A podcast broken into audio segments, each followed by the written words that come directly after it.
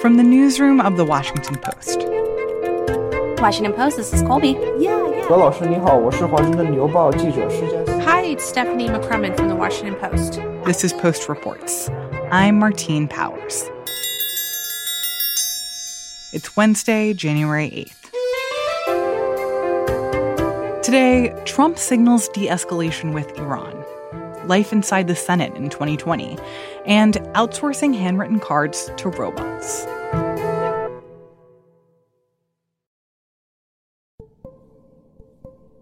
If you're an Iranian, the past twenty-four to thirty-six hours has been quite crazy. Oh, Ishaan Tharoor covers foreign affairs.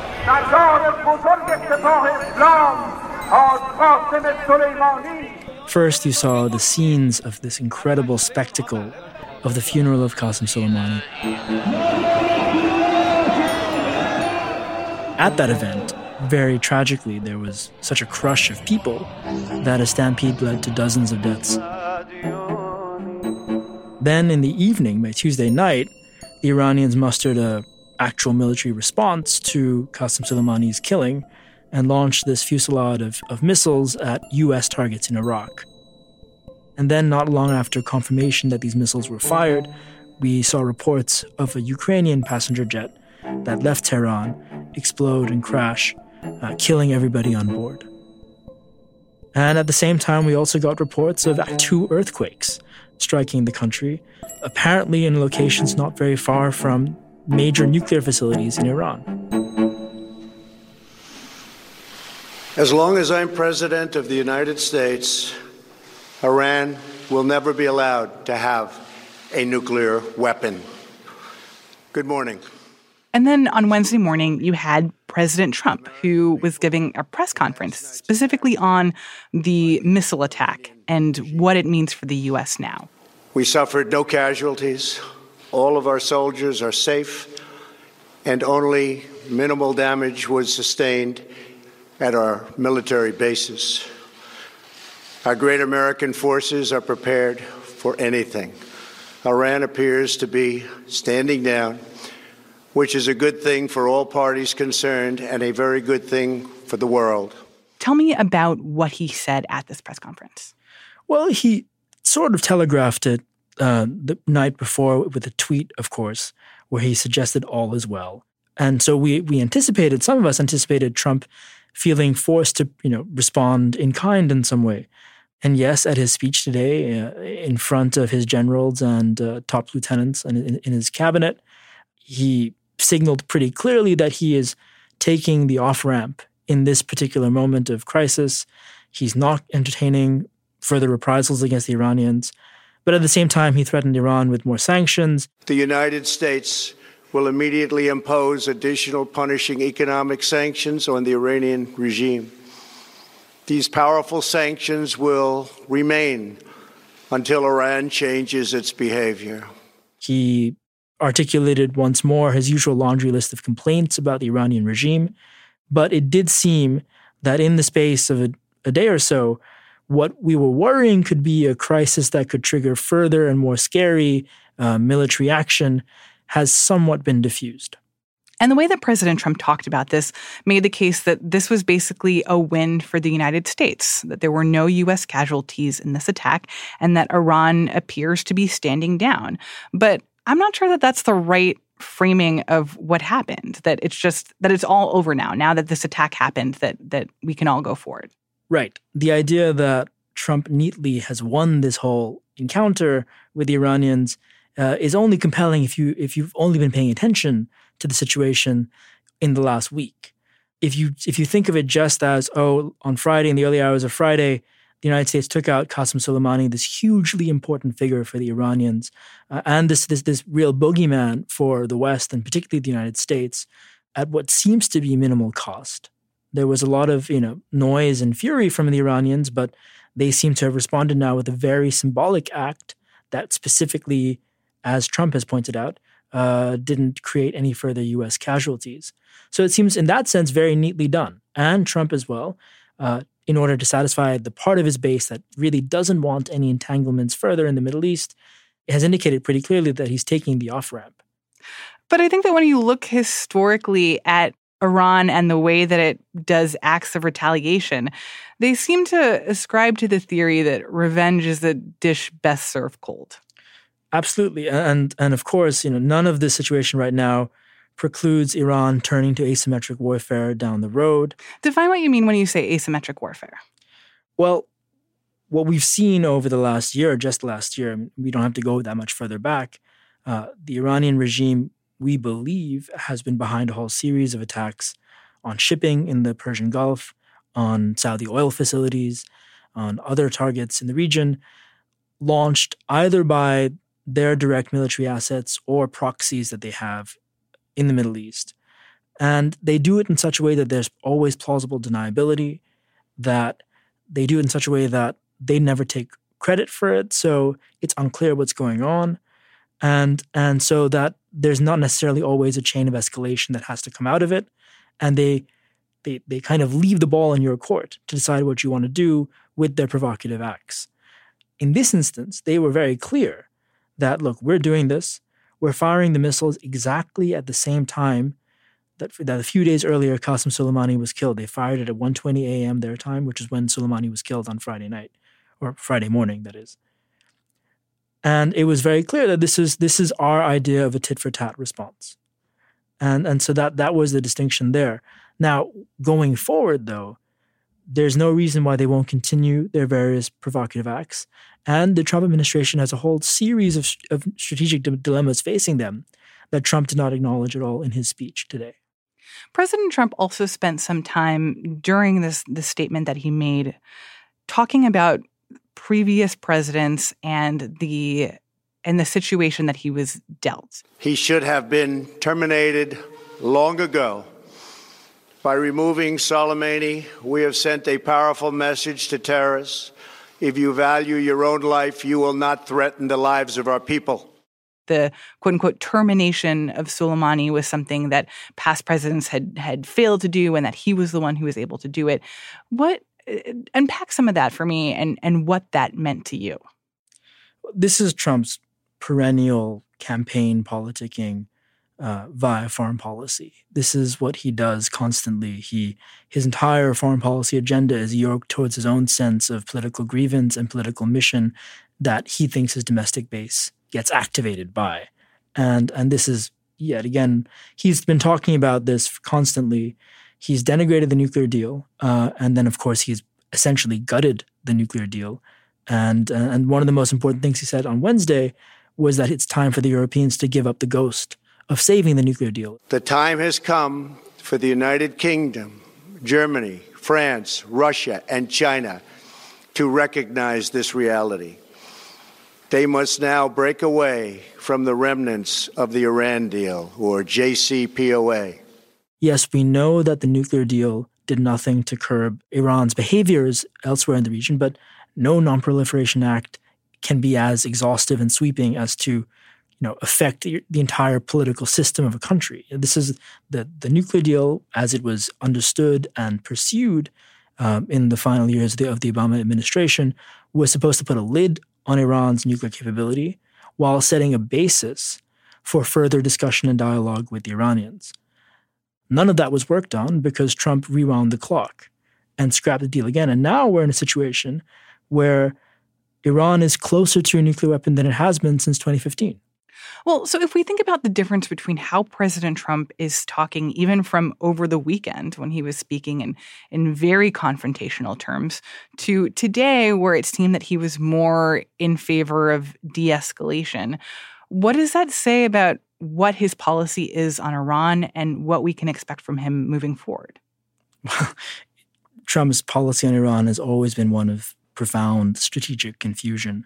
Um, he has this campaign of maximum pressure that is still very much in place, that he, he still believes is is squeezing the Iranians the way he wants to squeeze them.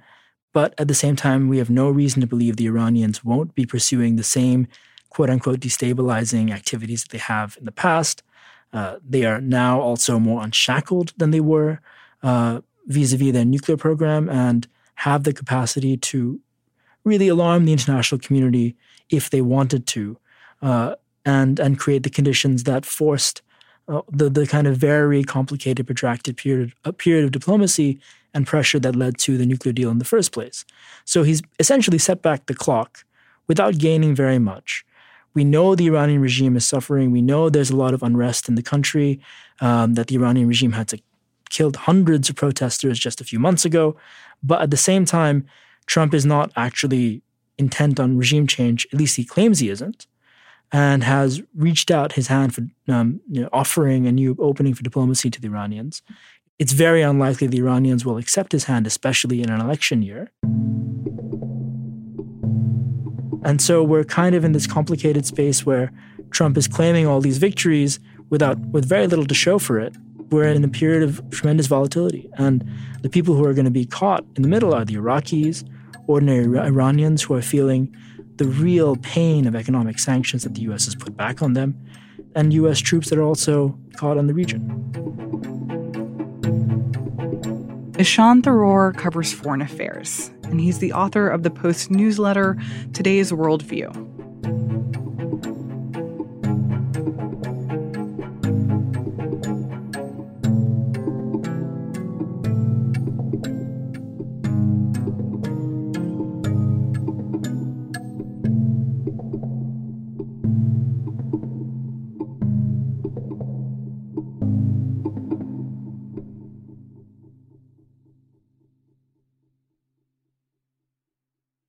It used to be that eighty-five percent of their time was on legislation, and now it's gone down to twenty-five percent of the time? Absolutely. That is Paul Kane. I'm the senior congressional correspondent for The Washington Post, and uh, today or yesterday may have been my actual anniversary day. Paul has been tracking how many votes the Senate takes each year and what percentage of those votes are actually about legislation, as opposed to confirmations for judges or jobs in the administration. And the fact that the Senate right now is at a record low of the last three decades, that's because of Majority Leader Mitch McConnell. Senate leaders, as the, the longer they're in charge, the more power they basically get, the more they want to just control everything. And McConnell doesn't, you know, he talked a good game about when I'm in charge, when I get to be majority leader. We need to return to regular order. We need to get committees working again. We're going to have free-flowing debate, and committee chairmen are going to be powerful. We need to open up, open up the legislative process in a way that allows more amendments from both sides. And he did that for about a year. And now he has just taken this whole process and cranked it up on the most senatorial steroids possible.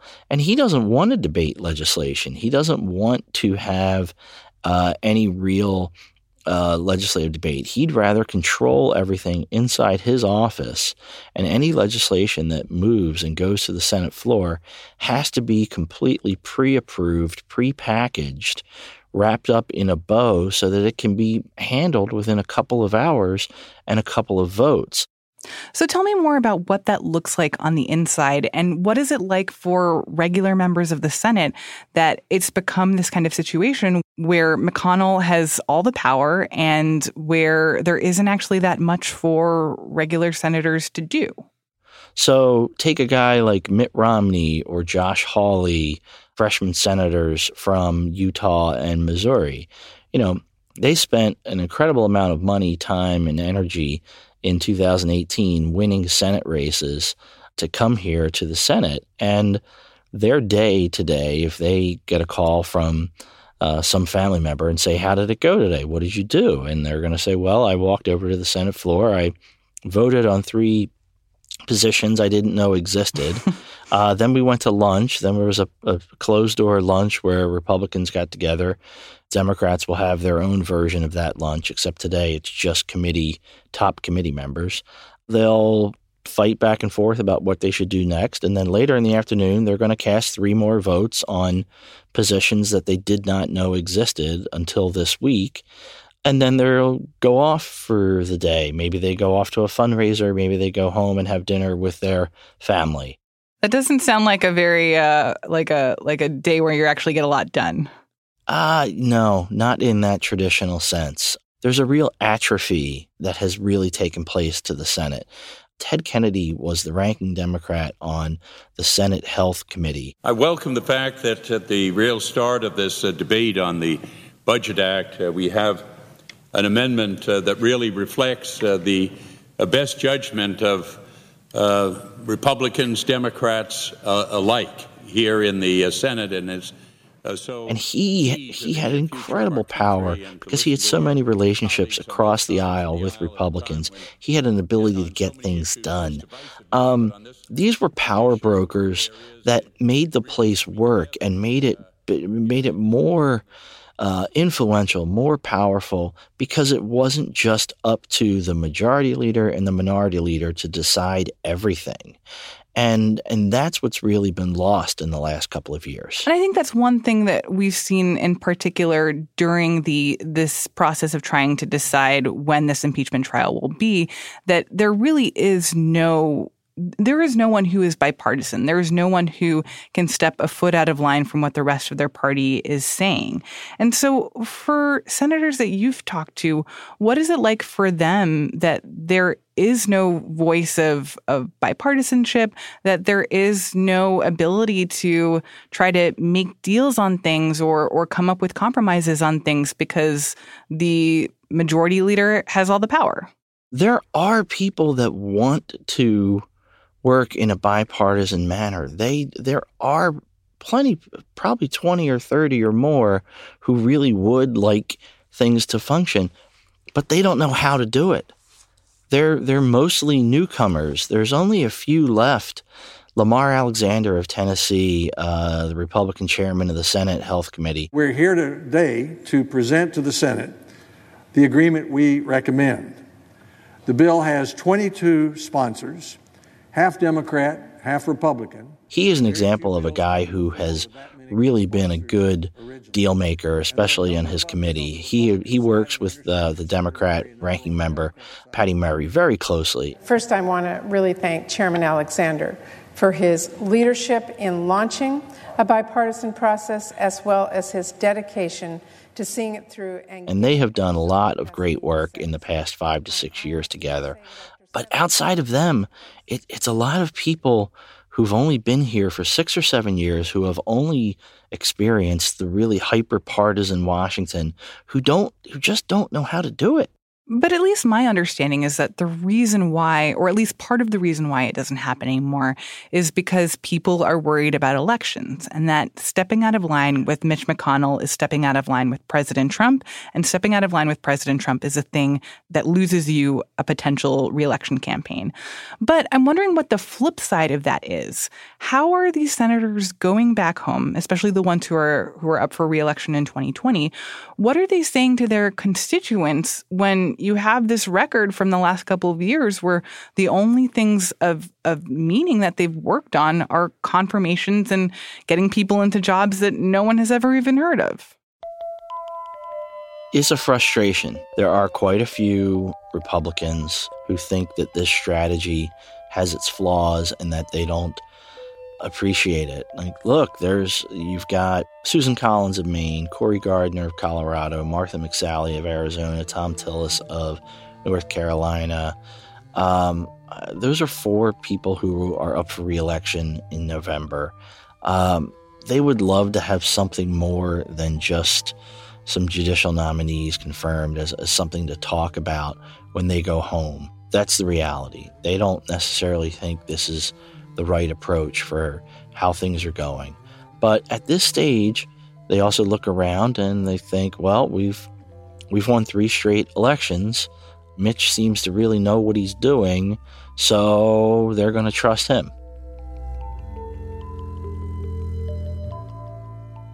Paul Kane is a senior congressional correspondent for The Post.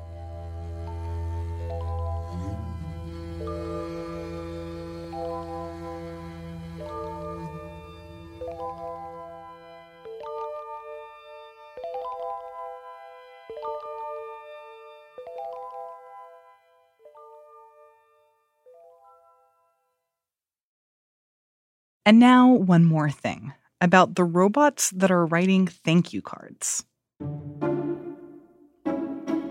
I I send out a ton of cards, and my handwriting is actually very good. I scribble notes all day long, but when I want to write well, I can. But I know that I'm decidedly old school.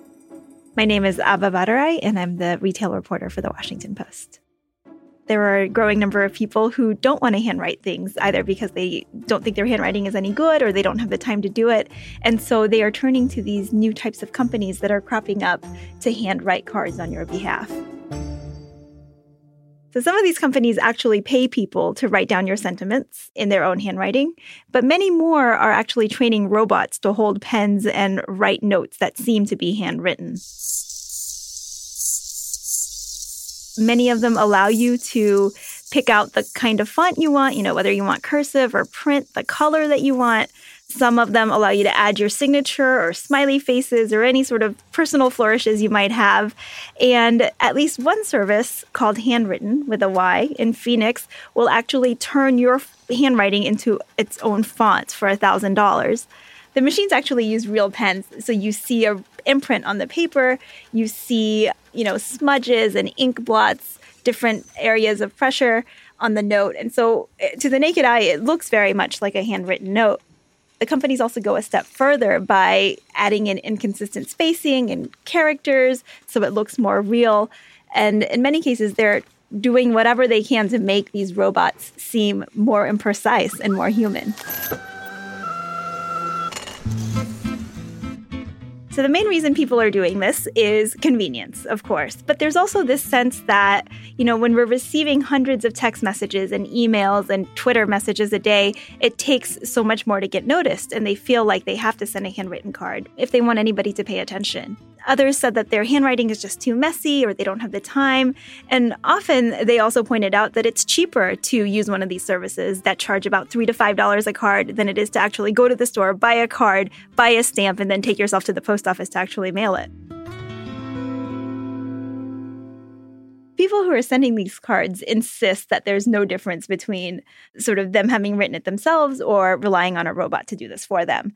And in the end, these are still your own thoughts. They're your own sentiments. Oftentimes, you'll have emailed them or texted them to the company, but you're just going a step further by making it seem like you went and actually wrote this by hand. The people who are on the receiving end, however, tend to look at things a bit more differently.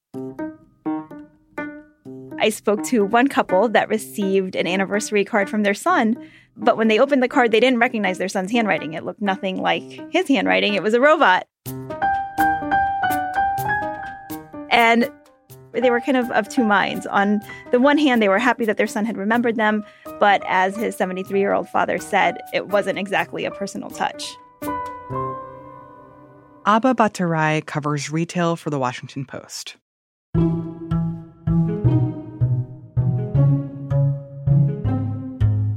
That's it for today's episode. Thanks for listening. For those of you who heard yesterday's credits, there now exists a mashup of this song that you're hearing now and Ed Sheeran's Shape of You.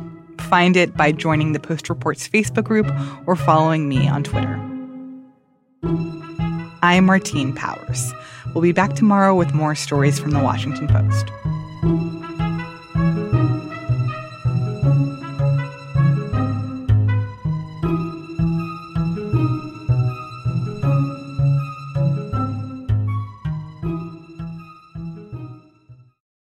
Hi, I'm Lillian Cunningham, a journalist with The Washington Post and the creator of Presidential, a forty-four episode podcast journey through American presidential history. If one of your resolutions this year is to become a more engaged citizen, to brush up on your understanding of the nation's politics, then I've got a suggestion. Take the Presidential Challenge in twenty twenty. Each of the forty-four podcast episodes of Presidential tells the story of how a former president climbed his way to the White House, what he did there, and what's different about the country today because of his time in office. If you start now and you listen to one episode on a different U S president per week, you'll make it through the entire history of the presidency by Election Day. The episodes feature interviews with famous presidential biographers. When I was writing my biography of Clinton, I kept saying, well, you've studied his whole life. What is it? Do you like him or not? Is he good or bad? And with award-winning journalists. the day he resigned. He called all of his aides and friends and family to the West Wing of the White House just before he left on the helicopter. You can find all forty-four episodes of the Presidential podcast at washington post dot com slash presidential or on any of your other favorite podcast platforms.